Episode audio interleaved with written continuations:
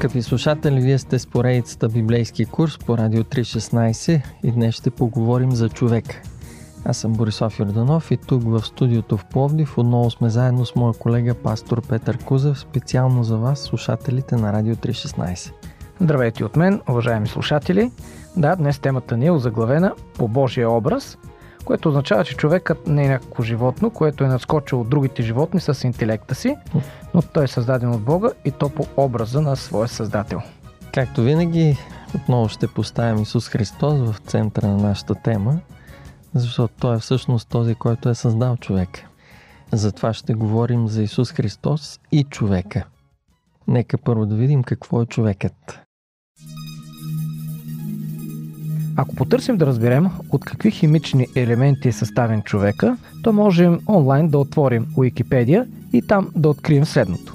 65% кислород, 18% въглерод, 10% водород, 3% азот, 1,5% калци и 1% фосфор. Тези елементи представляват 99% от телесната маса на хората. Знаем още, че над половината от теглото на човешкото тяло се състои от вода. Но тази информация не ни помага кой знае колко да разберем какво представлява човекът. От древността гръцките философи разсъждават на този въпрос и Платон се опитва да даде отговор, като казва, че човек е двукратко животно без пера. Да. Циникът Диоген решава обаче да оспори това определение по своя си начин. Взема един петел, ускубва му перата и го показва на всички с думите Ето го човека на Платон. Това са гръцките доказателства, които са се използвали в онази епоха. А Диоген всъщност е известен и с още едно друго странно поведение. Забелязват го веднъж, че се разхожда посред бял ден с факла в ръка и когато го питат какво прави, той отговаря търся човек. Запознатите с тази история знаят, че светлината от факлата не би му помогнала в търсенето посред бял ден.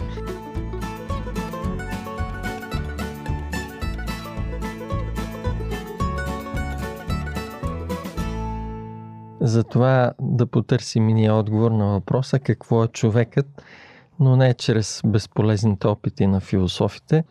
На празни ще бъдат и спекулациите на учените, които вярват, че той е еволюирала човекоподобна маймуна. Създателя Бог Исус Христос ни разкрива в Библията това, което може да ни помогне с отговора на въпроса какво е човекът. Да, в Библията е отговорът.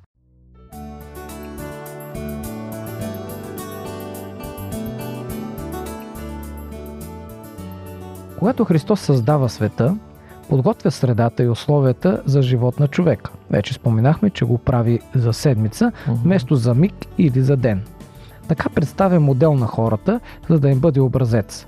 Редът, последователността и красотата, с която Творецът извършва всичко, трябва да бъдат урок. Бог казва с него Научете се от мен, следвайте реда, правете нещата красиви и последователни. Така е и това, че Бог си почива в седмия ден и благославя този ден и го освещава, също е пример за нас. Човекът е този, който има нужда от почивка, а не, както казва Исаия 40 глава 28 стих, вечния Бог, който не се уморява никога. По този повод Исус заявява в Марко 2 глава 27 стих, че съботата е направена за човек.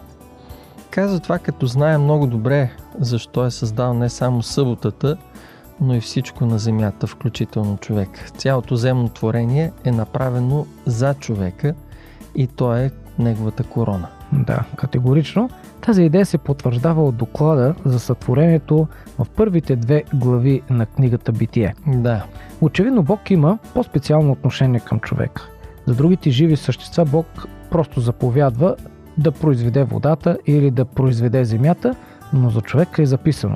Битие 2 глава и там 7 стих. И Бог каза, да създадем човека по нашият образ, по наше подобие. И Господ Бог създаде човека от пръст и земята и вдъхна в ноздрите му жизнено дихание и човекът стана жива душа. Човекът е създаден различен от другите живи същества. Бог лично се ангажира с него и го прави подобен на себе си. Да, интелектът и разума на хората ги отличава драстично от животните, и реално поставя пропаст между нас и животните. Хората, единствени от живите същества, притежават речева форма на комуникация и писменост и се отличават със способността да търсят смисъл и цел в живота си. Да, и изключително отличително за хората е, че те са религиозни същества. Във всички човешки общества през историята религиозността е факт. Човекът е създаден с религиозно чувство. Той изпитва потребността да се покланя на Бога. Но понеже грехът разрушава връзката с Бога, това ще представим в следващата тема, в живота му намират място различни фалшиви човешки теории и суеверия. Да, изправо може да се каже, че когато хората изгонят истинската вяра в Бог през вратата, тя се връща като суеверие през прозореца. Mm-hmm. Затова днес е очевидно, че дори атеисти и невярващи хора упражняват чрез суеверие своето религиозно чувство, което ги отличава от животните. Тривиален пример е петък 13, Да. ден, който продължава да предизвиква в мнозина необясними суеверни страхове. Имаме късмет, че днес е петък 14. Да.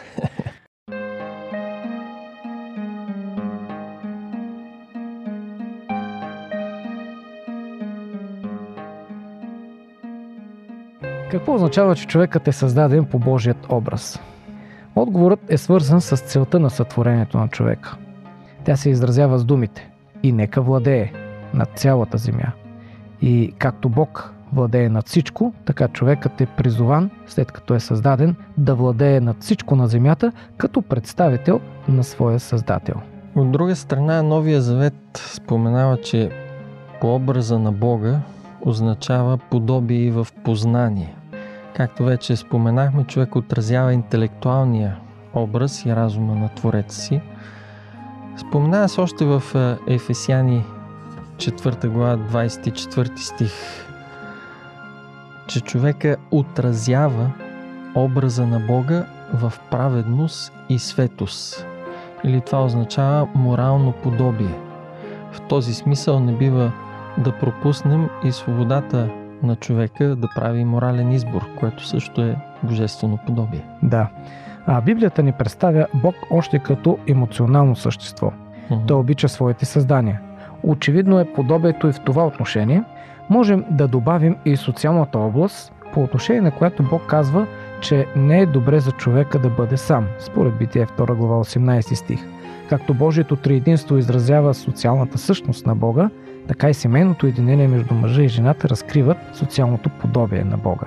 И въпреки, че не можем да си го обясним как точно, образът на Бога е отразен и физически в човека. Имаме някои индикации в Библията за това.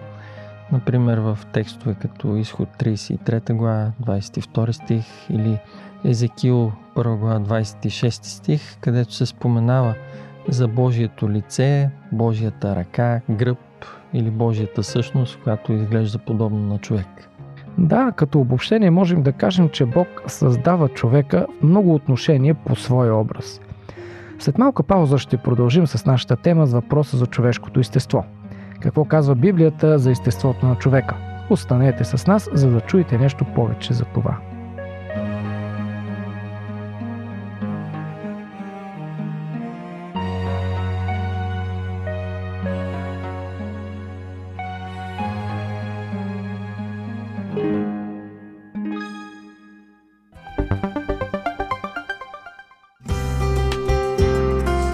Пантофи. Предаване за семейството на Радио 316. Библейски послания. Истини от книгата, която съдържа най-важното. Едно предаване на Радио 316.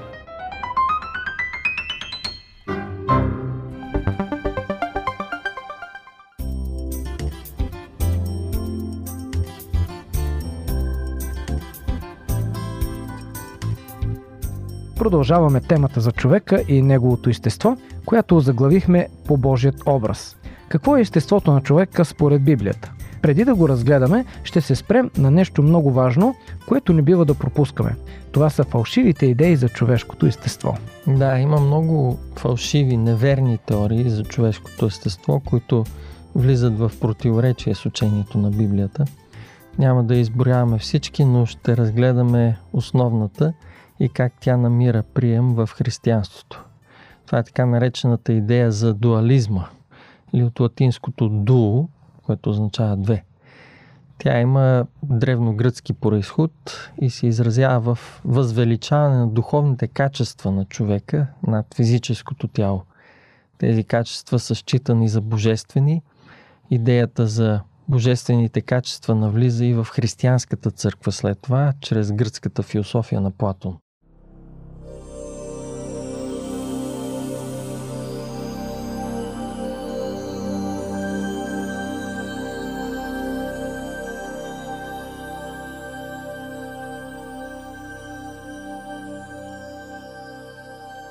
Платон е гръцки философ, който живее през 4 век преди Христос и учи, че истинската реалност е духовната, а тялото е гробница за душата.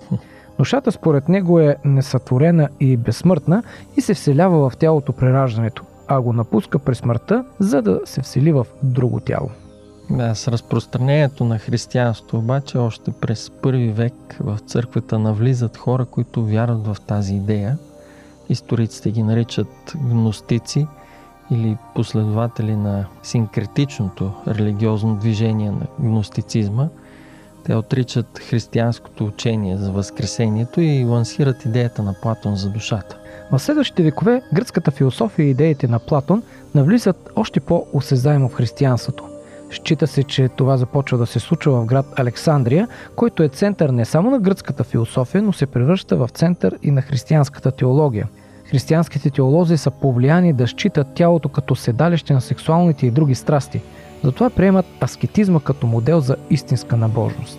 Въпреки, че вярват в библейската доктрина за сътворението и възкресението, теолозите в църквата започват постепенно да учат, че душата се отделя от тялото при смъртта и очаква, било то съзнателно или не, възкресението си.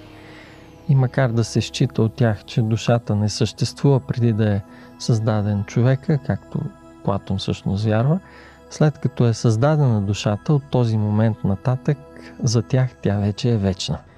През средновековието окончателно започва да се вярва, че в промеждутъка между смъртта и възкресението на тялото, душата е в съзнателно състояние. За съжаление, това фалшиво, небиблейско разбиране за естеството на човека съществува и до ден днешен сред християнските църкви. Да видим сега какво учи Библията за начина по който Бог създава човек.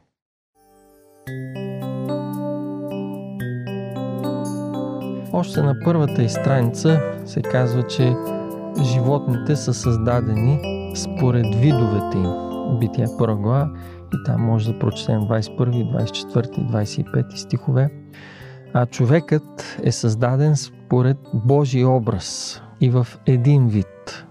Когато Павел обяснява това, той казва, че Бог е направил от една кръв всички човешки народи да живеят по цялото лице на земята. Това е записано в Деяние 17 глава 26 стих. Това също е в съгласие с доказателствата и на съвременната наука. Както генетичните изследвания, така и проучванията на лингвистите водят до извода, че хората имат един общ происход – и това потвърждава твърдението на Библията, че преди да се обособят хората през вековете в отделни раси, според Битие 11 глава 1 стих, по цялата земя се употребяваше един език и един говор. За мнозина е странно, че Бог създаде човека от пръст от земята според Битие 2 глава 7 стих, но както посочихме вече в началото на темата, човешкото тяло не се състои от никакви по-различни елементи от тези, които се съдържат в пръста или почвата. Нещо повече, съдържанието на нашите тела се поддържа от това, което си набавяме чрез растенията и животните, които от своя страна си набавят тези вещества също от почвата, ядейки растенията. Да, всички тези химични елементи ги има там когато Бог оформя тялото на човека, според Битие 2 глава 7 стих, който ти цитира част от него, там е записано, че Бог вдъхва в ноздрите му жизнено дихание и човека стана жива душа. От тези Бог вдъхновени думи ни правят впечатление две неща. Първо, жизненото дихание е живота, който Бог вдъхва на човека, за да може безжизненото тяло да оживее – Четем за него и в друга библейска книга, където се казва, че дишането на Всемогъщия ме оживотворява. Това е от Тиов 33 глава, 4 стих. Мислил съм си как можем да сравним това божествено дихание с някакъв импулс на живот. Например, жизнената енергия от Бога можем да сравним по един несъвършен начин с електрическия ток. Той прави необходимото, за да заработят електрическите уреди в нашия дом, които могат да се различават много едни от други, но без него те не могат да функционират, както човешкото тяло не функционира без живот от Бога и това въжи за всяко живо същество. А кое е второто нещо, което виждаме в текста, че човек е станал жива душа? Второ, което се вижда в текста е разликата между фалшивото дуалистично разбиране за човешкото естество библейското описание. Текста изрично посочва, че човекът стана жива душа. Той не е получил някаква душа, която уж е безсмъртна и се вселява в тялото. Човека става жива душа. Той жива душа тук е описана като състояща се от безжизнено тяло плюс жизнено дихание. Тя не е някаква безтелесна форма на живот, която Бог създава и влага вътре в тялото, но душата това е цялото живо същество на човека. Но и не само на човека, защото със същия израз жива душа са наречени и животните. Mm-hmm. В различните български преводи на Библията са използвани разнообразни думи, за да се преведе този израз. Но в текста на оригиналният еврейски език е използван един и същ израз както за човека, така и за животните. И то е жива душа. Освен това, жизненото дихание, което Бог вдъхва в човека, не е ограничено само за него. Животните също имат в ноздрите си жизнено дихание, което е получено от Бога, за да могат да бъдат живи души или същества. Според Битие 7 глава 22 стих.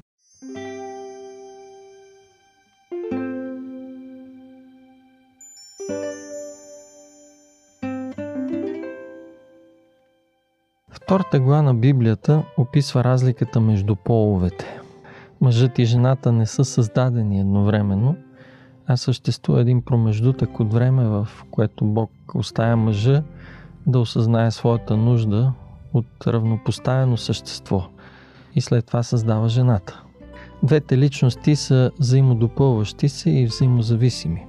Това е изразено ясно чрез думите в Битие 2 глава 24 стих – че ще бъдат една плът. И те наистина са една плът, защото Бог ги създава така. Mm-hmm. В Битие, 2 глава, и там от 21 до 24 стих, ние разбираме следното. Тогава Господ Бог даде на човека дълбок сън и той заспа. И взе едно от ребрата му и изпълни мястото му с плът. И Господ Бог създаде жената от реброто, което взе от човека и я приведе пред човека. А човекът каза – тази вече е кост от костите ми и плът от плътта ми.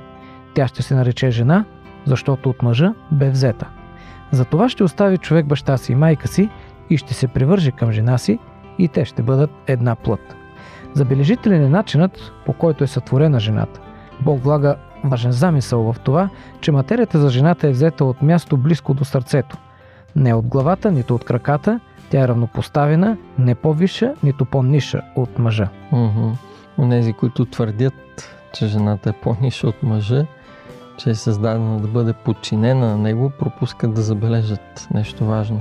Историята на сътворението на човека не се развива от създаване на по-висше към по-нише. Битие първа глава е точно обратното. От по-ниши създания към по-висши. А във втора глава развитието е от непълнота към пълнота. Човек осъзнава своята непълнота – и Бог създава жената, която го прави завършен. Да, интересни аргументи. Произлизането на жената от мъжа също не означава подчиненост, защото произлизането на мъжа от пръста не означава, че той се подчинява на пръста. Mm. Очевидно е също така, че и на двамата е дадена властта над земята, а не само на мъжа. Затова нямаме основание да считаме, че мъжът има някакво превъзходство над жената.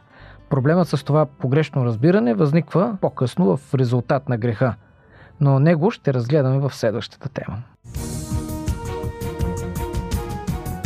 Скъпи слушатели, каним ви да бъдете с нас и в следващото предаване, когато ще разберете нещо повече за най-голямата епидемия, поразявала някое човечеството. В сравнение с нея вируса на спин или пък антракс или ебола изглеждат като детска игра. Слушайте ни в поредицата Библейски курс по Радио 316, когато отново ще бъдем с вас. Моя приятел и колега пастор Борислав Йорданов и аз, Петър Кузев. До чуване.